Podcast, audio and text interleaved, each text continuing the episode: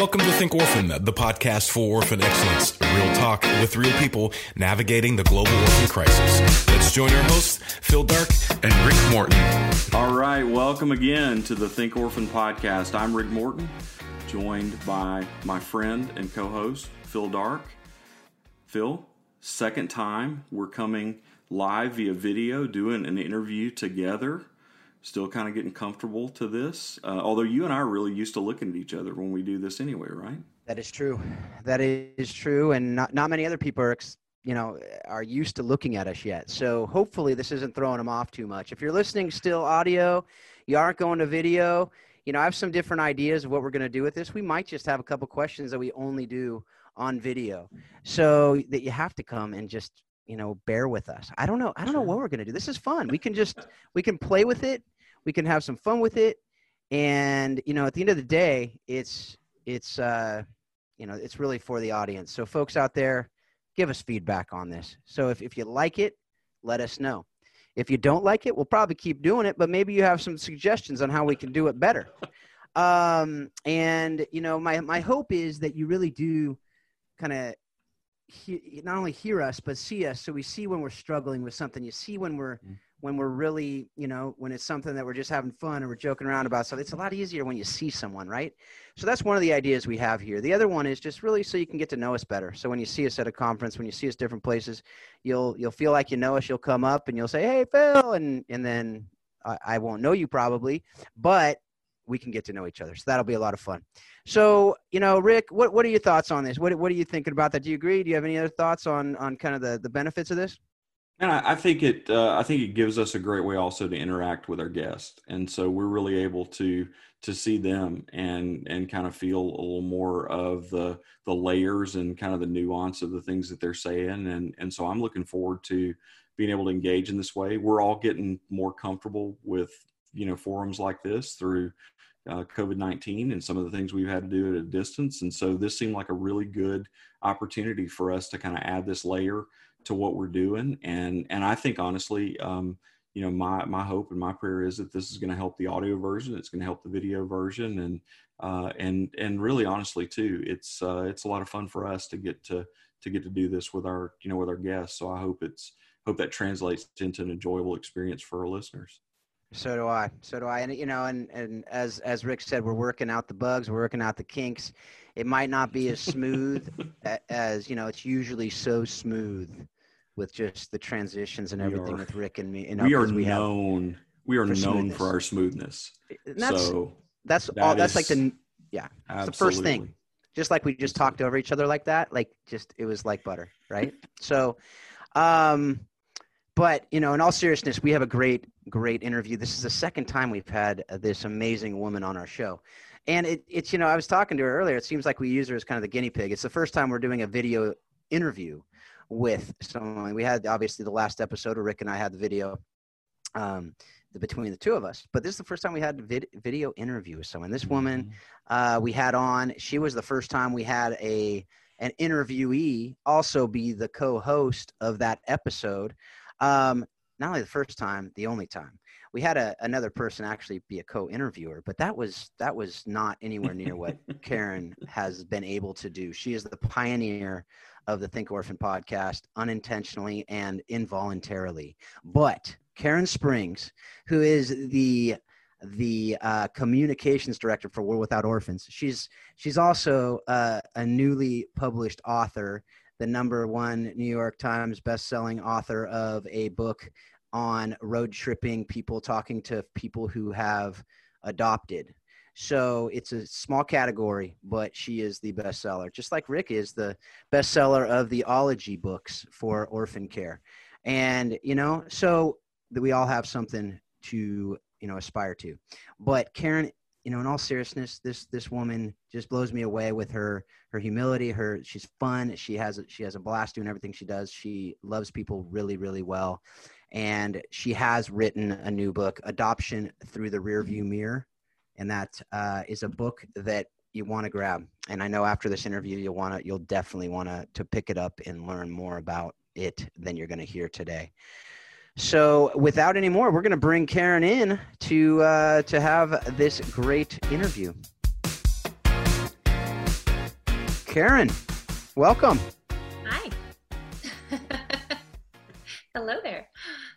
See, this is what we're talking about, folks. Just smooth as butter right here. This is this is what we're talking about. And you know, this is what we were excited about, just to have this interaction with you, with our guests, um, to be able to to have it maybe be a little awkward at the beginning.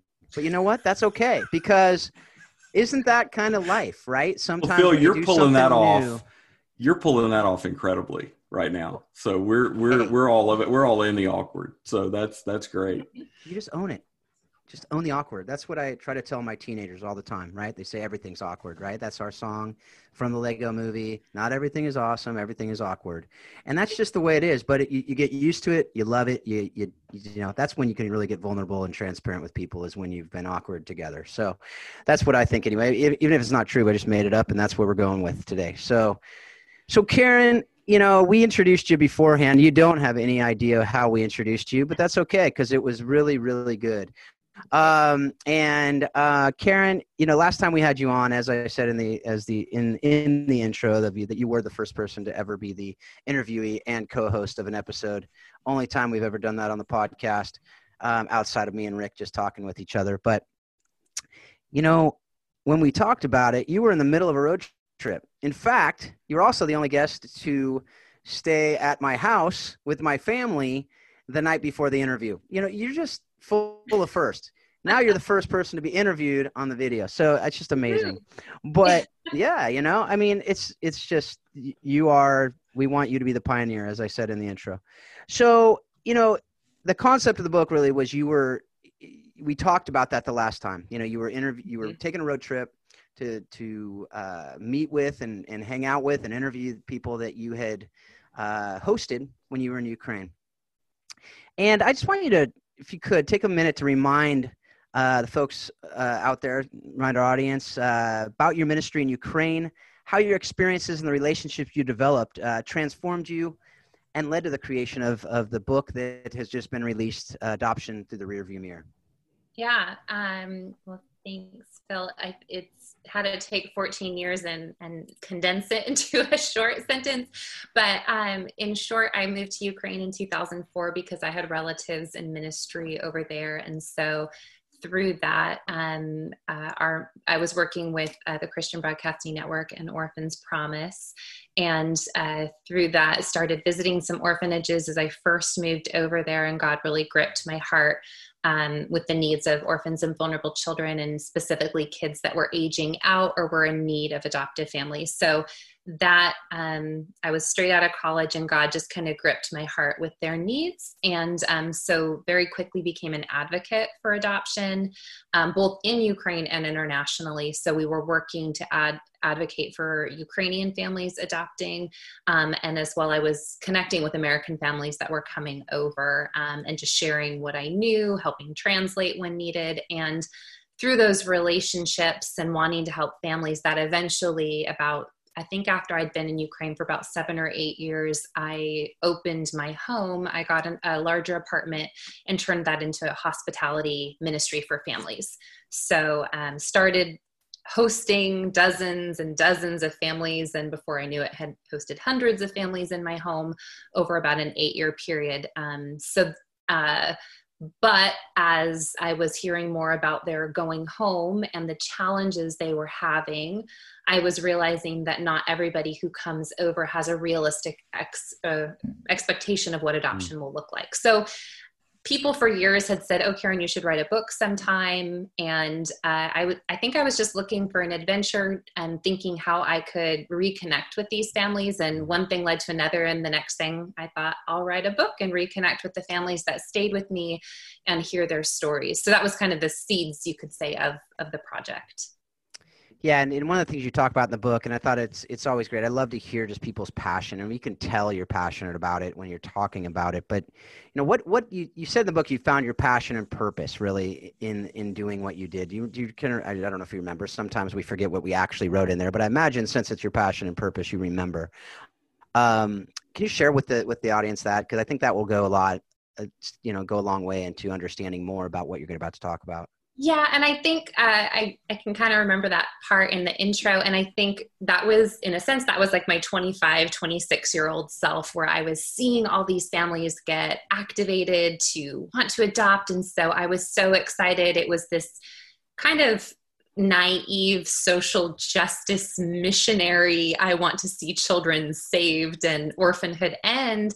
And so i was very passionate about seeing kids and families because i knew they didn't belong in institutions so i but i think the passionate part was sometimes blind blind to the reality of kids and family situations. So i would say um, yeah i was once the passionate advocate and now i would say i am more of the still passionate about the needs but more cautious in the advocacy and how i do it. So that was a little bit of my the journey that god led me on from the 23 year old that i was when i moved to ukraine to where i am today.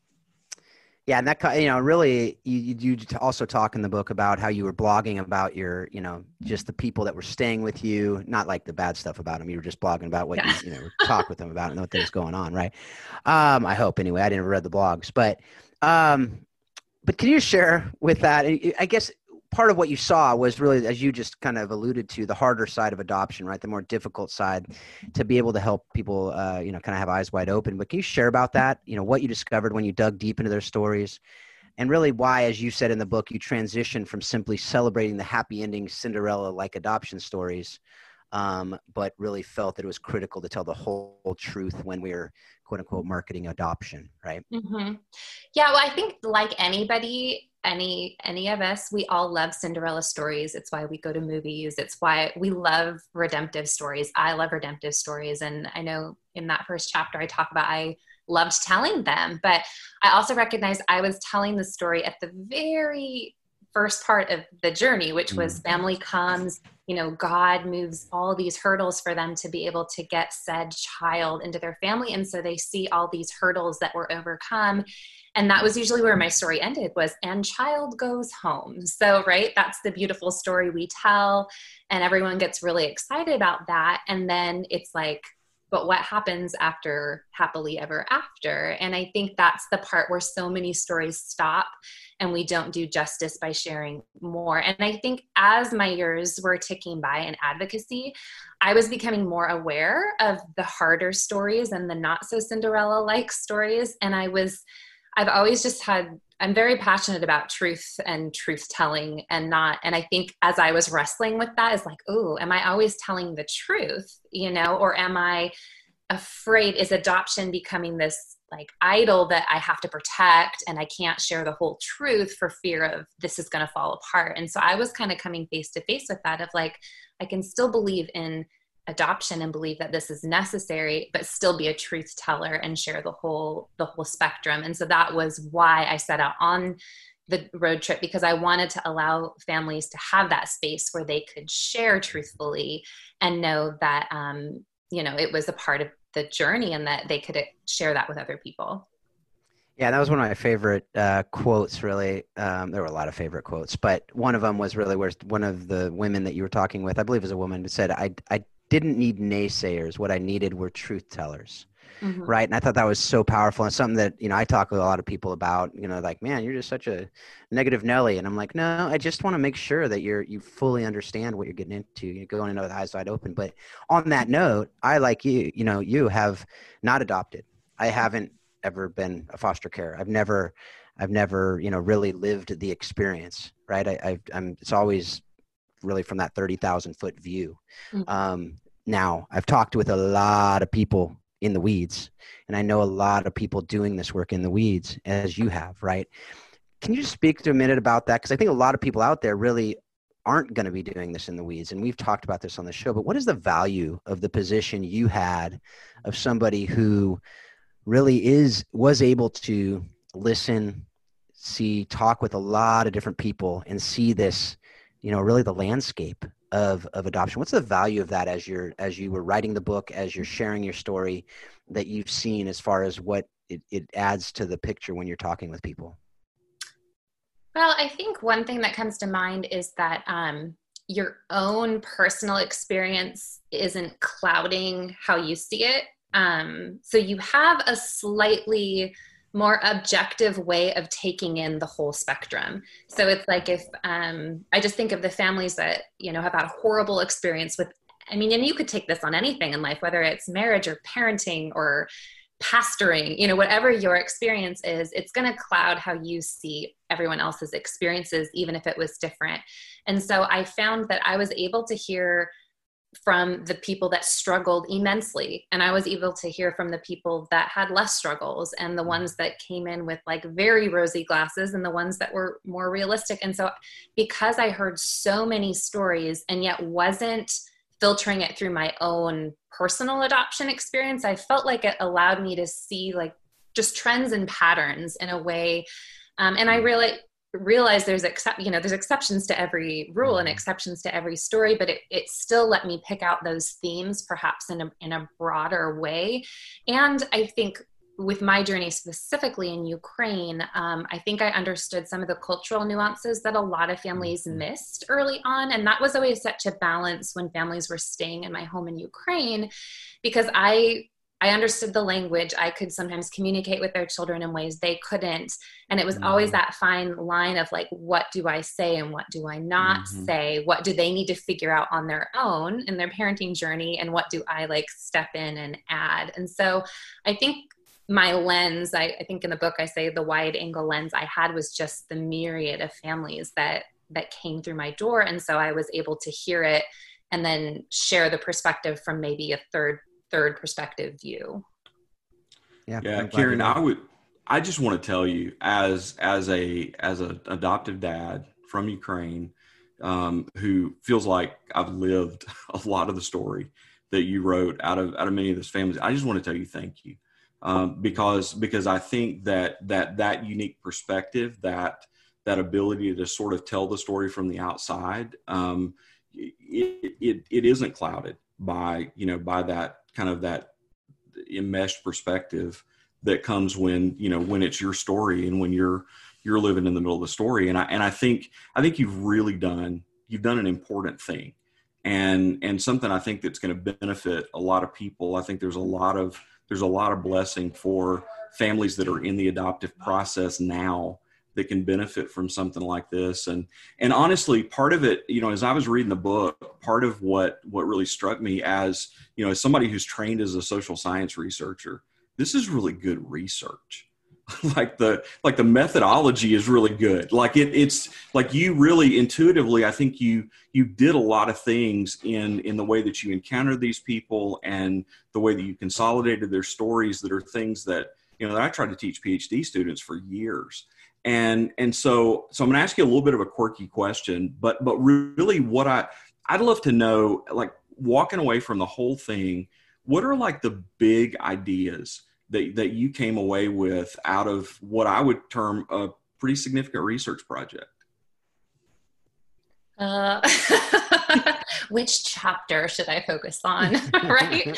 Um the big ideas. Uh oh I should have a better answer. I think the, I mean, the one of the, the things that I land on in the end of the book is is it deals with the concept of paradox, and I think that was something I went through back, you know, of mm-hmm. how do you live with you know truths here and truths there, and I think kind of like I was just saying of when this is true for one family, but this is true for another, or 2 mm-hmm. truths are the same that the family is dealing with, but um, I think um, a lot of families entered in. There was this what some of them said was we knew it would be hard. We just didn't know which version of hard it would mm. be and i think that's so true with many things in life um, is that you know we can tell ourselves psychologically yes this is going to be hard right? I'm going to go this new job is going to be hard or this marriage is going to be hard or whatever is going to be hard and you know that but until you're actually walking it out as phil said in the weeds like you don't know mm-hmm. what your your version is and as one dad said it's like they read up on all this stuff like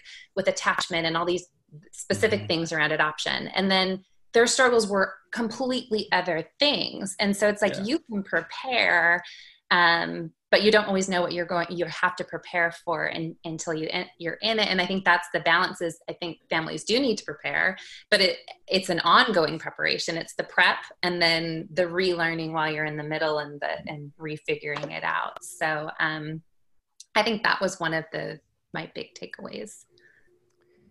Yeah, you know, I mean, that's it's the reality of it is, and we've talked about this a lot on the show, and I think you and I may have even talked about it last time we we had you on. But the idea of what you're basically saying is every one of these children are unique children of God, and mm-hmm. every one of these families are unique couples. That when you put all of that together, it's a unique, amazing thing that's going to be really hard, difficult, lessons learned, problems had, you know, and continuing problems and issues and continuing blessings and amazing things.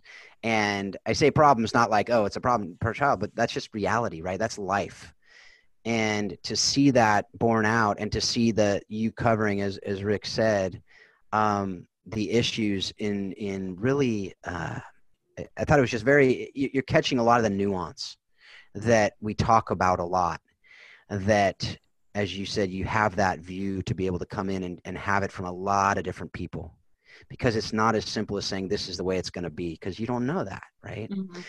And, and with that, I think that the you know the next thing that I just want you to you know be able to talk about is the the first kind of chapter of talking about what you learned and what you took away. It talks about families reframing their expectations and redefining success right? So, what did you learn that you'd want to pass on to prospective adoptive families about that?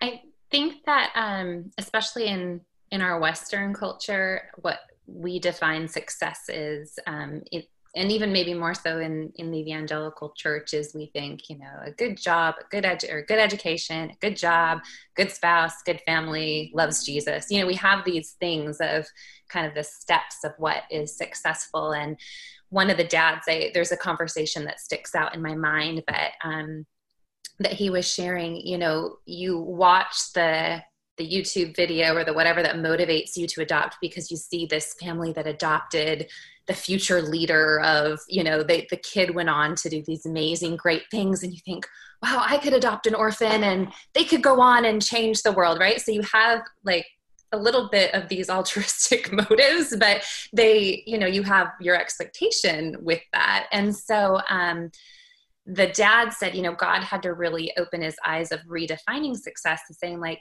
my that's not success. Like success is bringing them home and them having a family and maybe working just a normal job at home depot. I mean it doesn't have to be they're the next doctor and lawyer. And i think we've sometimes sold ourselves that message so much. And I remember another mom said, you know, she just hopes that someday her daughter will be able to have healthy relationships with mm. other human beings because right now she's seeing she's not having health she doesn't know how to have a healthy relationship and so i think success looks different for every child and every family and i think that's where you ha- go as an adoptive parent going in you have to strip away what your preconceived notions of success are and you know how do you help your child heal to the best of his or her ability and hopefully come to know and love the lord. You know i mean i think that was stripped down in terms of success for me was seeing kids um kids that had a,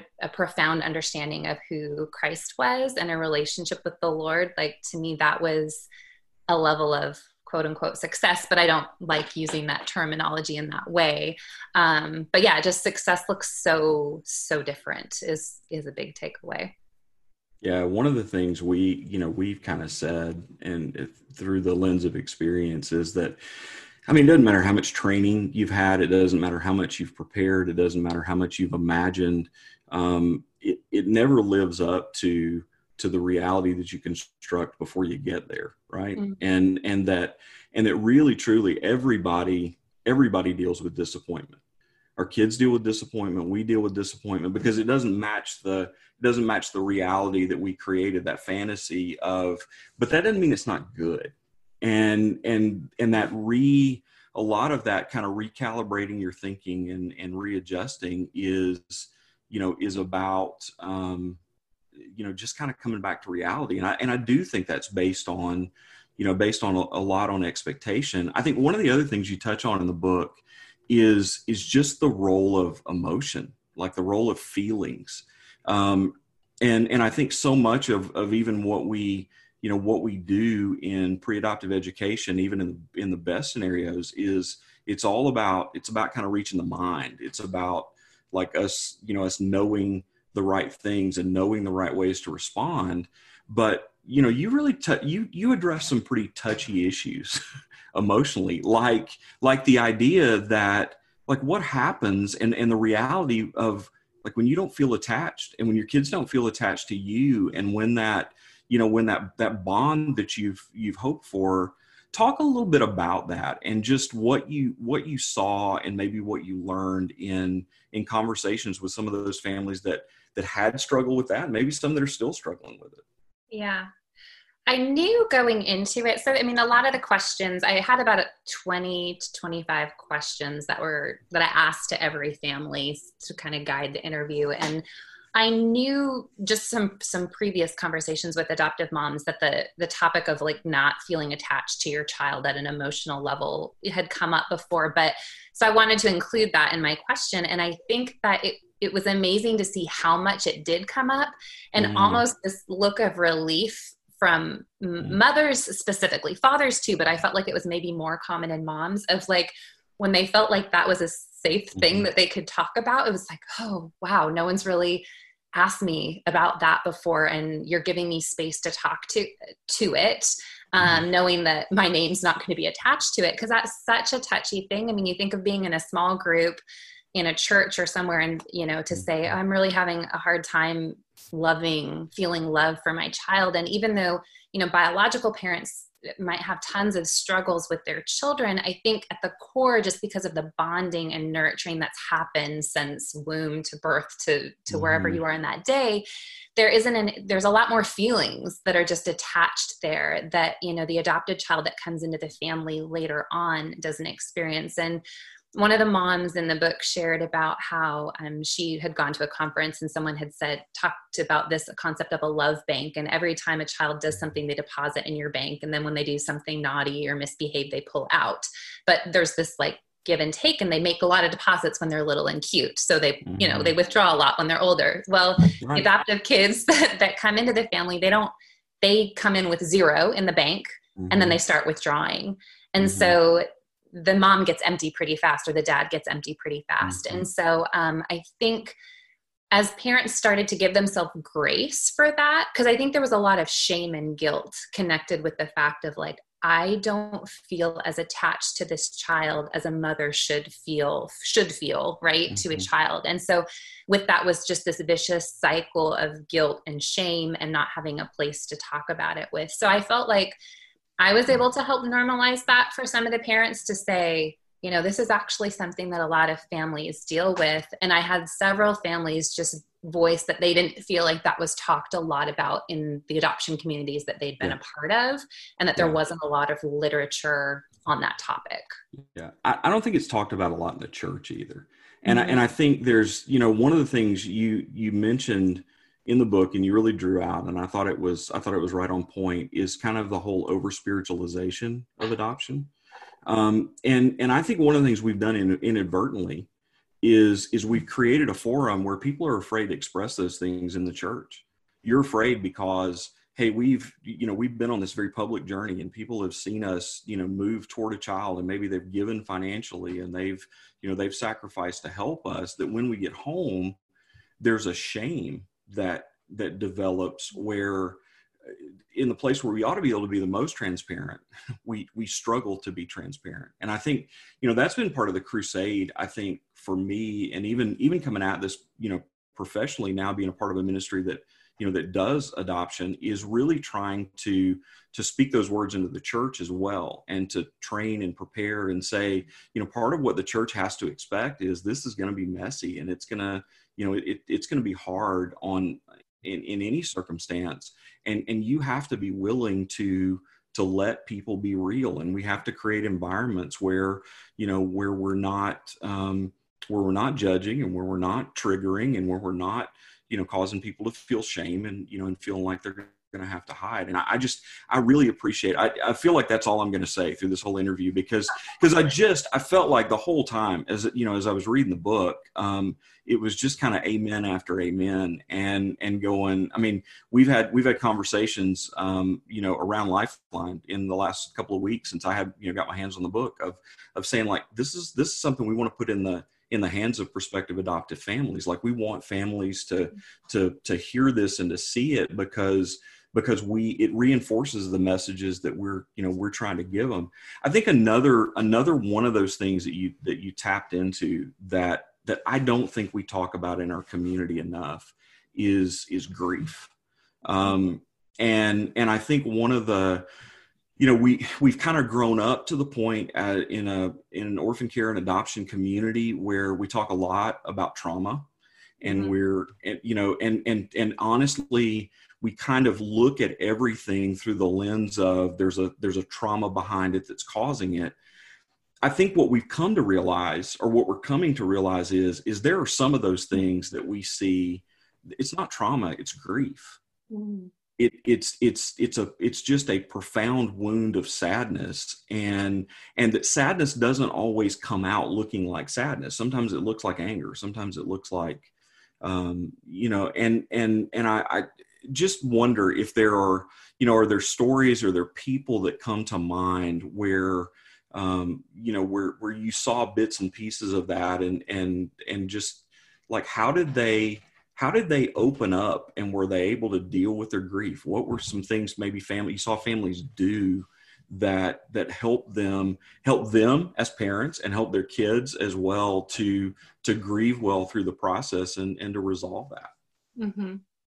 Yeah grief was a big um i think i I don't think one chapter alone focuses on grief, but I feel like the theme of grief is kind of woven in because it is mm-hmm. encompassed in so many of the subjects from integrating adopted or yeah adopted and biological siblings where you have the biological kids grieving what their family used to be or the one the chapter that's dealing with um, the parents feelings because they're grieving also what their family once was or grieving the loss of expectations. Um, another thing grief came up in the um, when we were talking about healing and just grieving i mean you like you said trauma but parents grieving what's happened to their children. Mm-hmm. when they when stories start to come out there's grief over just the sadness and the loss or the horrible things that have maybe happened to their child before they came into their home. Um, so yeah i think grief is a huge it's very all encompassing and it's from very different angles and I, I, did interview a handful of kids and i would also say that um, yeah, very few people I think know how to use the word grief to add mm-hmm. adequately, like you said, put to something. But I felt like a lot of kids, there was a grief, especially for the kids that came in an older, at that like tween between 11 to 14 age, that mm-hmm. over the identity. Because the few teens that I sat down with, it was this grief of like, I'm not really American and i'm not mm-hmm. really ukrainian because i've you know maybe forgotten my language or i know that if i go back mm-hmm. there i won't fit in anymore and so i think that that was a really big big topic and i think some families i felt like were pretty prepared to to talk about it and handle. I think other people maybe didn't have the words.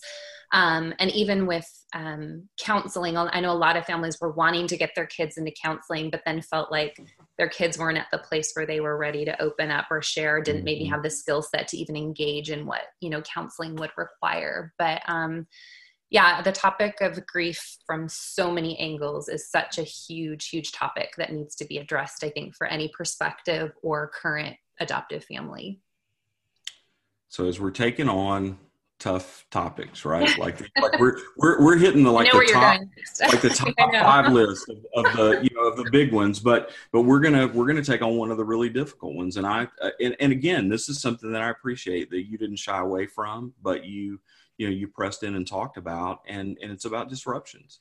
Mm-hmm. And, and, you know, and, and you write in, you know, in the book about, um, an issue that's been really visible. You know we've we've kind of seen that play out in front of us in the media and and it's you know been something that there's been a lot of opinion shared on on social media and you know and those kinds of things. But i think where i would where i would want to to focus the conversation is how how can we deal better in the church and how can we deal better in in the adoptive community and and and in the you know kind of the the people that come around kind of the community of concern how can we deal better with disruption hmm.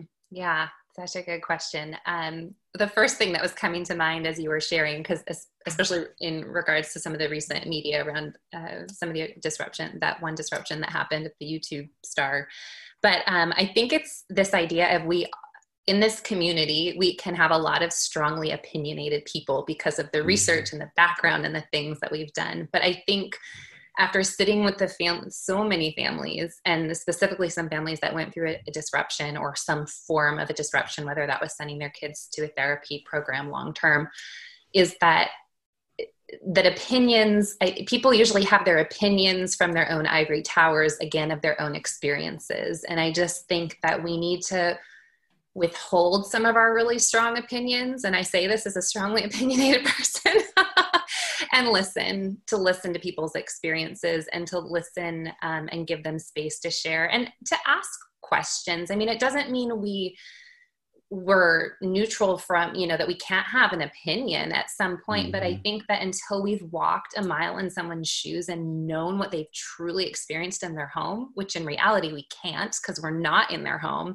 and we only know what a family is sharing with us but um, i think it's it's extending grace and recognizing the complexities of um, you know nobody walks into adoption wanting to disrupt so we have mm-hmm. to know that is that nobody goes in thinking like i hope this isn't going to work i'm going to find another you know family right. for my child so if we go in with that attitude and think wow something must have really happened that was super hard and this family either didn't have the resources something happened that was someone was at risk you know so it wasn't safe for someone to be in the home. And um, that's why they came to that decision. And you know the, the amazing thing about it too is that um, i've read so many stories and even from the families i talk to is a lot of times the family that the child goes into after the disruption ends up being a much better fit for the mm-hmm. child. And in the two cases that I kind of unpack in the book, both instances, the disruption happened quite early on. And I would say was definitely in the best interest of the child. And the child is doing so much better in a family that was more ready to handle the needs, or the, the, the family dynamics just weren't suitable to that child finding health and healing. So um, it's definitely a topic that I think in the adoption community there needs to be some judgment withheld mm-hmm. and allow people to share um, and that any family going into adoption needs to already be talking about what that would look like for their family you know it needs to be a real conversation yeah i definitely think that that they're yeah and and and and i think we've learned so much about the need for you know the need for pre-adoptive education and the need for um, you know community around families and things that things that you know 15 years ago 17 years ago when we first set foot in ukraine to do our first adoption none of those things were being talked about right. and you know and it was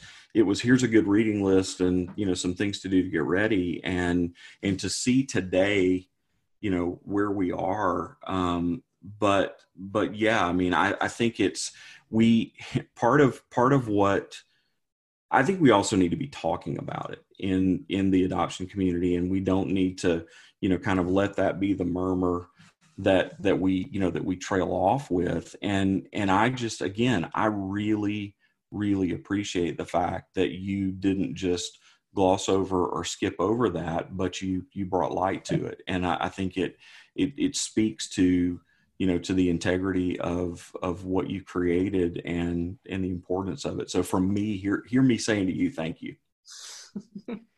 I did not expect Rick to fangirl on you, Karen. It is um, like, but I, am uh, I'm, I'm shocked. But he, you know, and you know, that's that Karen was and I've been friends for a long time. Admission I, right there. I over to Ukraine years ago to speak. Yeah, we've absolutely. I'm just yeah. trying to figure out how in the world we did three adoptions over 17 years and we never stayed in your home. That's that's the well, that's the, the, amazing thing. Were pre my home, but yeah, that's that's probably what happened, Karen. That's probably what it was.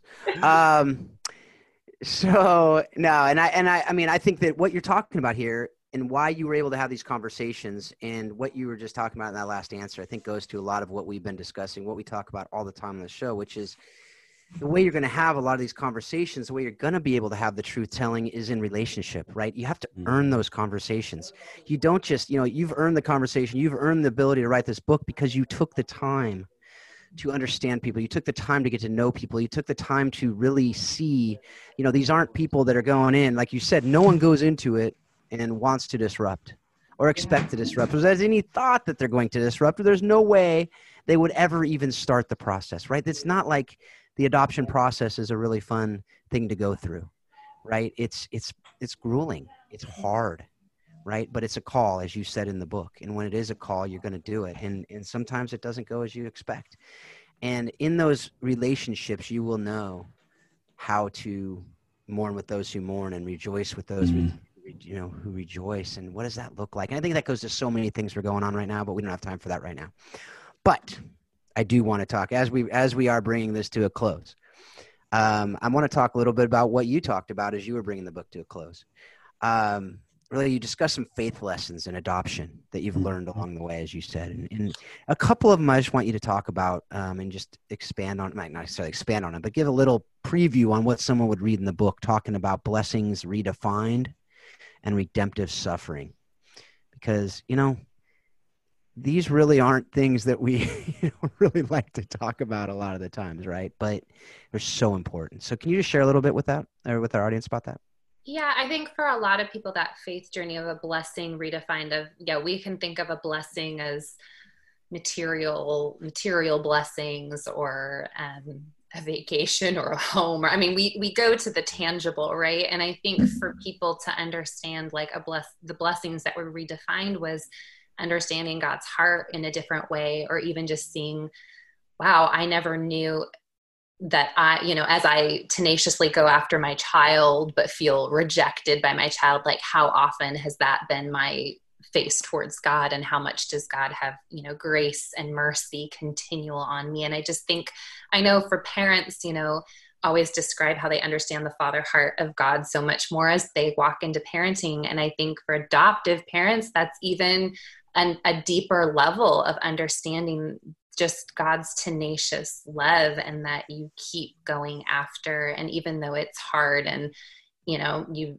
you keep going. And so I think that that that beautiful lesson that so many people found um, and then in terms of the the redemptive suffering that you mentioned and the I actually I opened to that page because I just wanted to read the quote that um, the mom said because it stuck with me in such a profound way um, what she shared but the mother said we always try to find a reason for our suffering but sometimes it doesn't seem to have a constructive purpose except mm. for being with christ in his suffering mm. if i can offer my suffering to christ as in i'm going to suffer this without complaint because you suffered for me i can give my suffering meaning which can help me deal with it Protestants are really bad at this. We want to glibly quote Romans 8:28, everything will work together for good. We want to rush to find out um, what's the good that's going to come out of this, but sometimes the good isn't a tangible thing. Sometimes the good is simply that you've humbled yourself. Um, and she goes on, but I just think that I go back to that quote. It's funny because I listened to, the, I, I, interviewed the families, I transcripted the families, I wrote the book, I read, read it a million times as I edited it. So some of these phrases are like stuck in my head. And in moments in my own suffering, in my own ways, I, I go back to that and I think like, this isn't always i mean i've even thought that during what we're going through right now with the coronavirus is we want to quickly say like okay where's what's the good what's the silver lining mm. like right we want to find our silver lining to make this all make sense because god mm. works everything together for good but the good isn't always the way we see it which i think kind of circles back to the blessings redefined is that the good is redefined when we look at it through the eyes of God. And so carrying a cross right is is painful.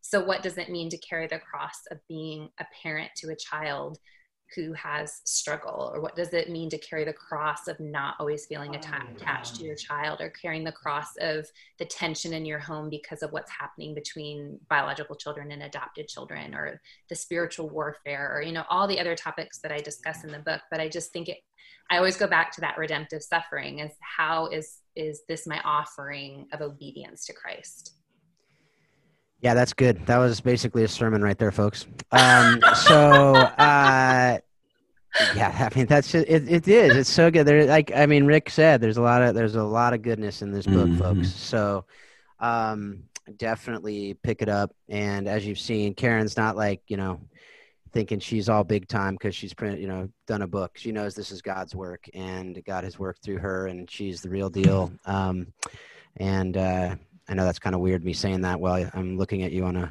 on a Zoom call, but it's true. So I'm going to say it. So, uh, so Karen, as as we always do, as you know, there's a couple questions we always ask. We're going to modify the last one because we already asked you one of them, and I don't want to okay. put you on the spot for another person that you know has changed your life. But because there's so many in the book that we've seen those people already, or we've we've read about them. But what have you read, watched, or listened to recently, other than your book, obviously, because you've read that a lot, that has impacted your thinking on uh, how we can love uh, orphan and vulnerable children with excellence?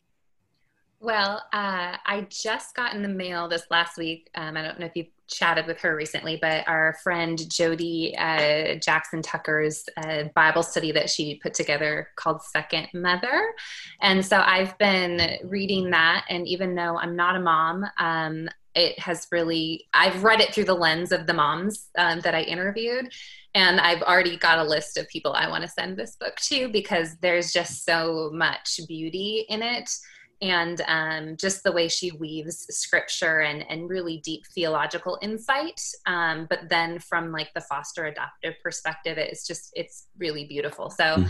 that's kind of what i've been um, reading and looking at and connecting it to some of the lessons i feel like i, I drew out in, in the book. So that's been really cool. I think they pair really well together. Yeah it's like a, a, wine and a steak you know it's just like that pairing. Very good very good.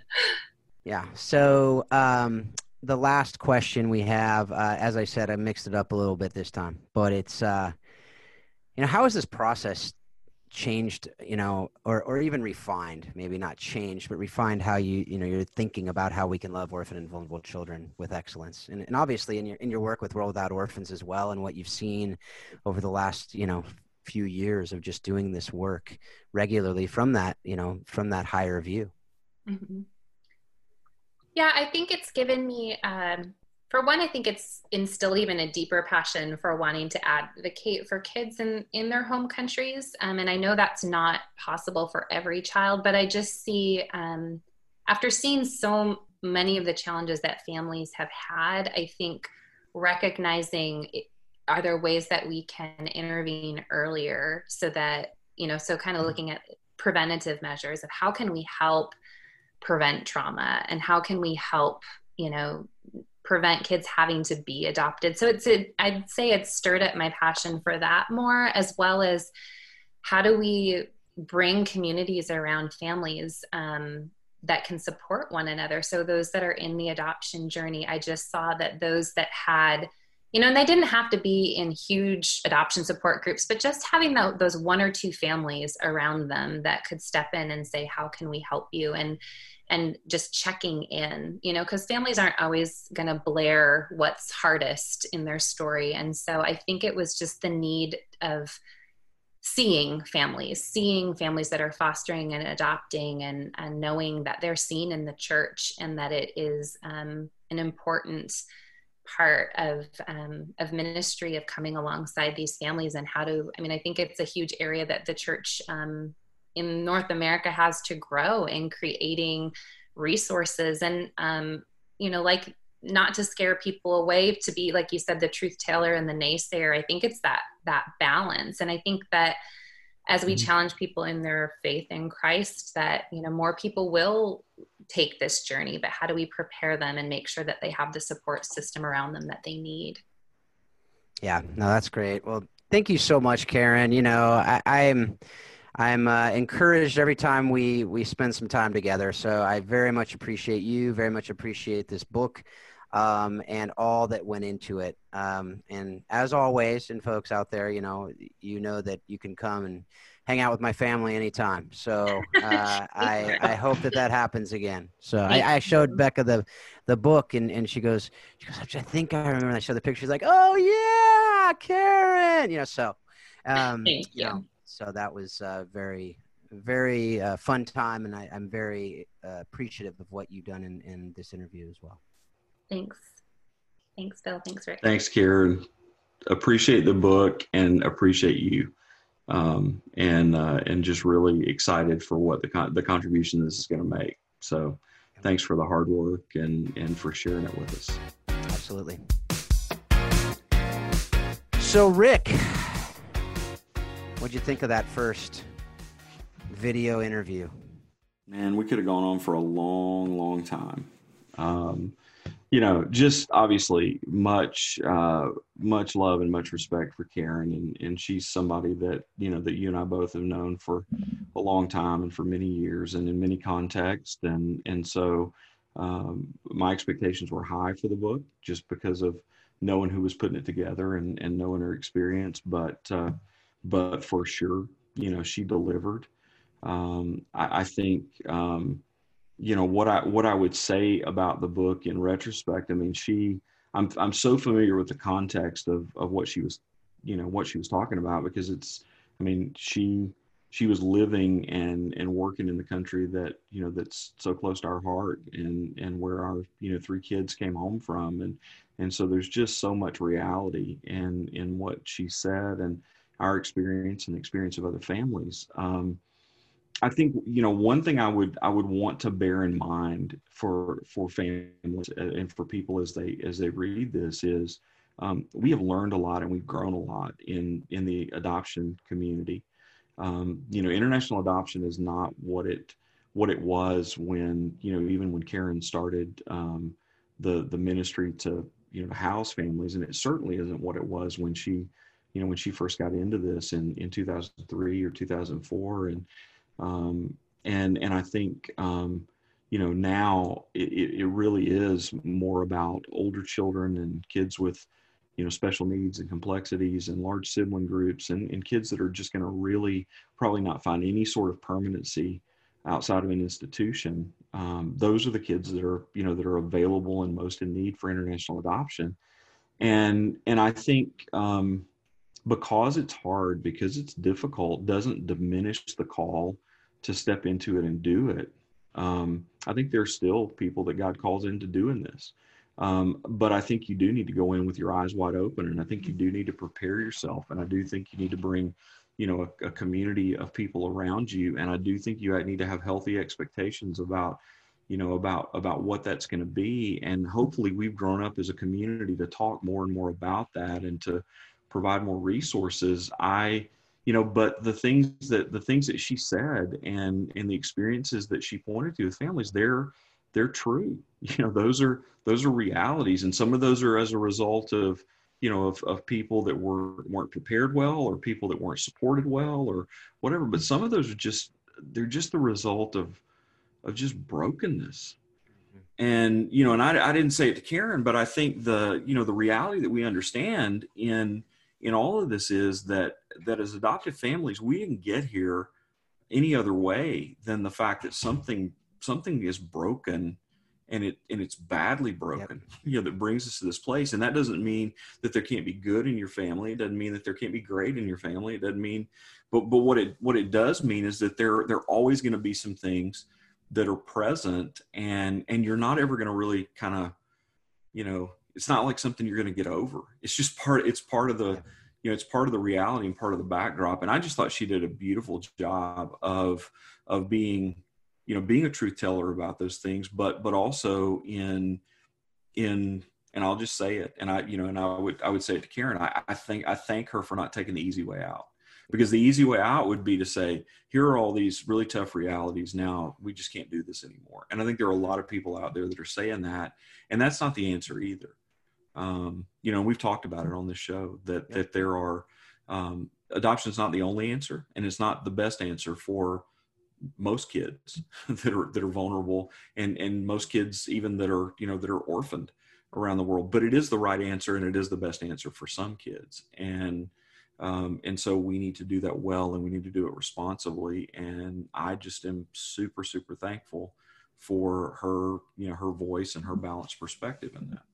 Yeah, I agree, and I, I thought it was super cool too. Um, and I'm I'm excited to continue doing these interviews with you mm-hmm. as well because the different perspectives we bring, right? Um, and it's you know, particularly, I think it was very obvious in this in interviews like this, right, where it's you know her perspective is similar to mine. Yeah, your perspective is similar to all the adoptive families, um, even being able to adopt from from Ukraine and and you know and and I've lived with you not lived with you, but I've walked the journey with you over the last several years.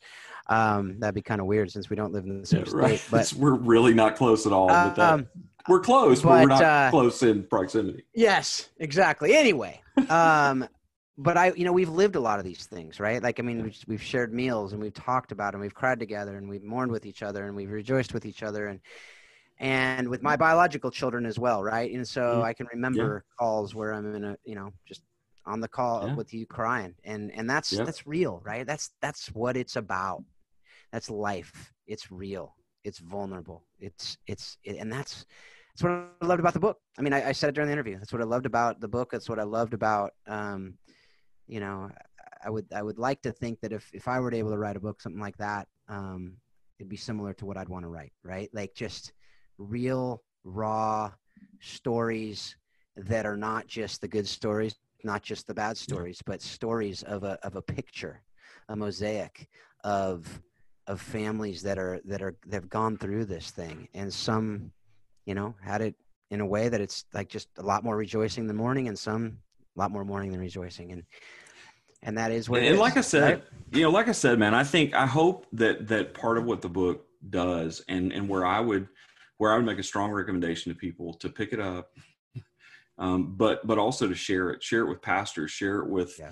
you know with leaders in the church, share it with with people in you know in a wider context because because I I, I hope it does the work of sort of demythologizing adoption and and kind of pulling back the veil a little bit and and really saying like here are because she really exposes a lot of the ministry opportunities and a lot of the ways that we can you know can support families. And the truth is there are a lot of hurting families out there that are that are hiding and they're not saying these things out in front of you know out in front of their friends and out in front of their you know their church community. And and and people pressing in to those families and and you know really being community to them um, is is you know is an important thing. But it may take it may take the community um, you know being the ones that take the first step and and not waiting on you know the adoptive families not waiting on the foster families and i think we don't leave them out you know this obviously she's writing about a very you know very narrow context but there's a there's a pretty wide application to this and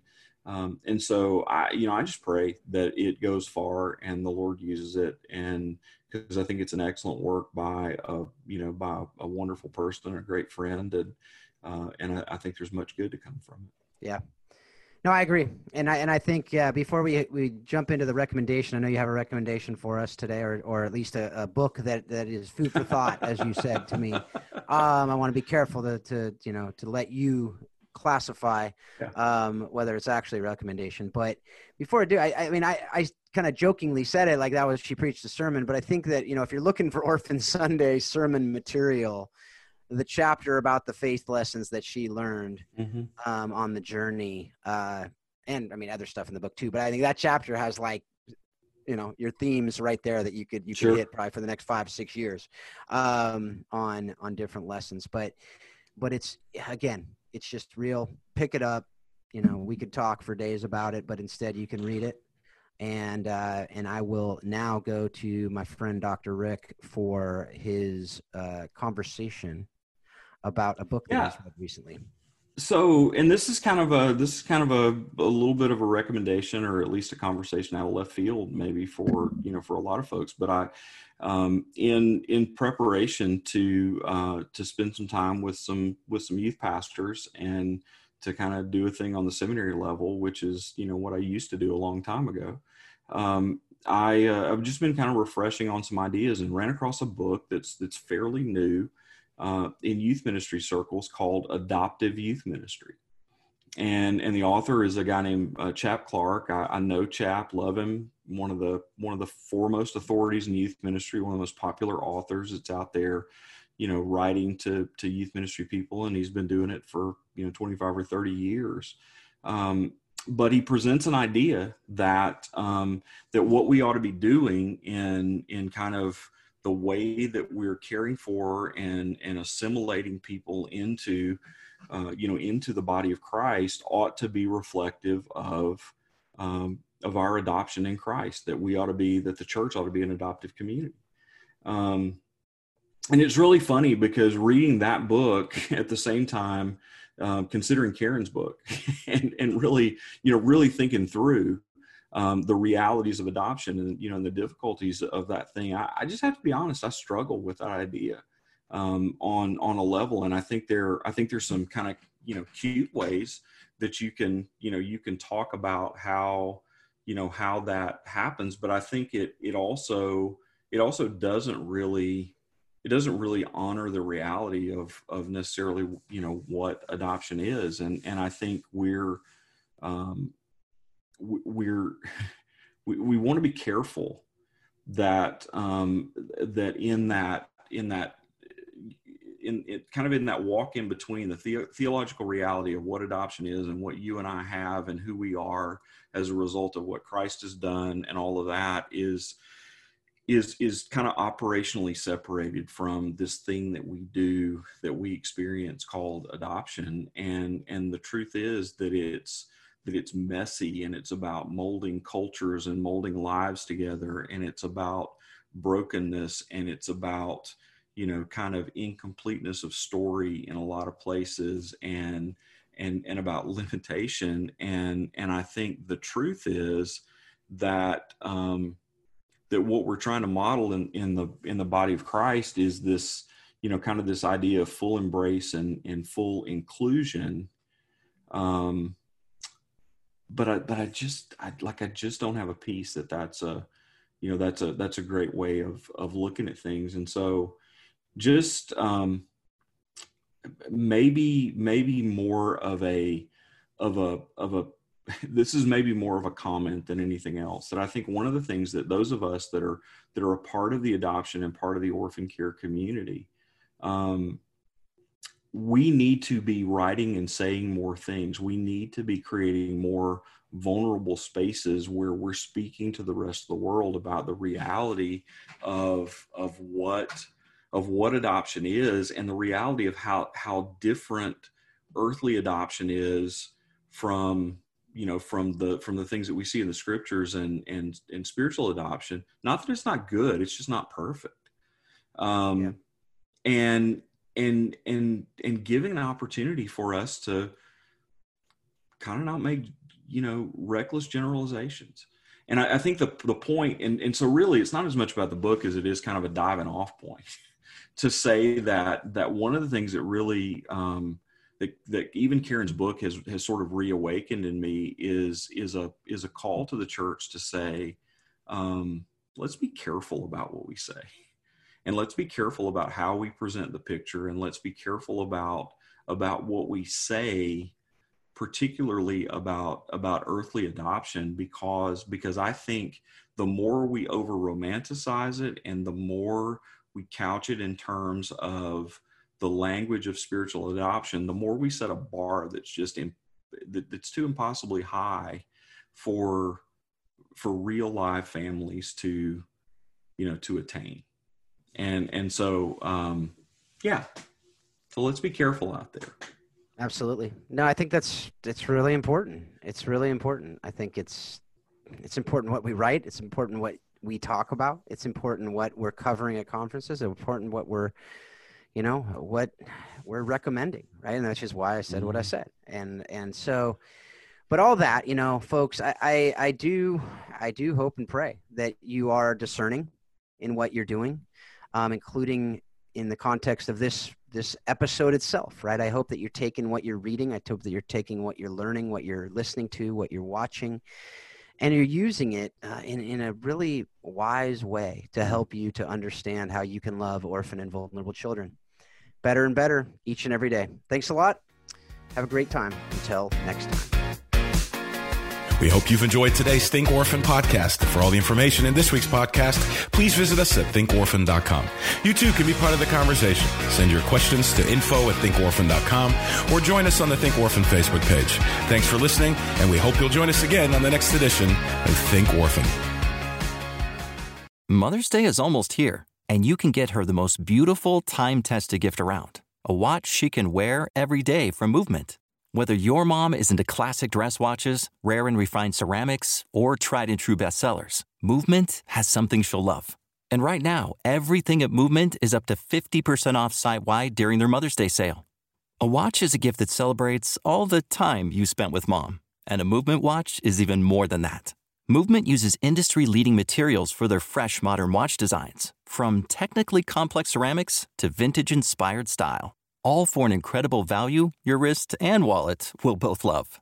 And with one size fits all convenience and fast free shipping and returns, it's a stress free shopping experience. Save big on the best Mother's Day gift ever with Movement. Get up to 50% off site wide during their Mother's Day sale at MVMT.com. Again, that's up to 50% off at MVMT.com.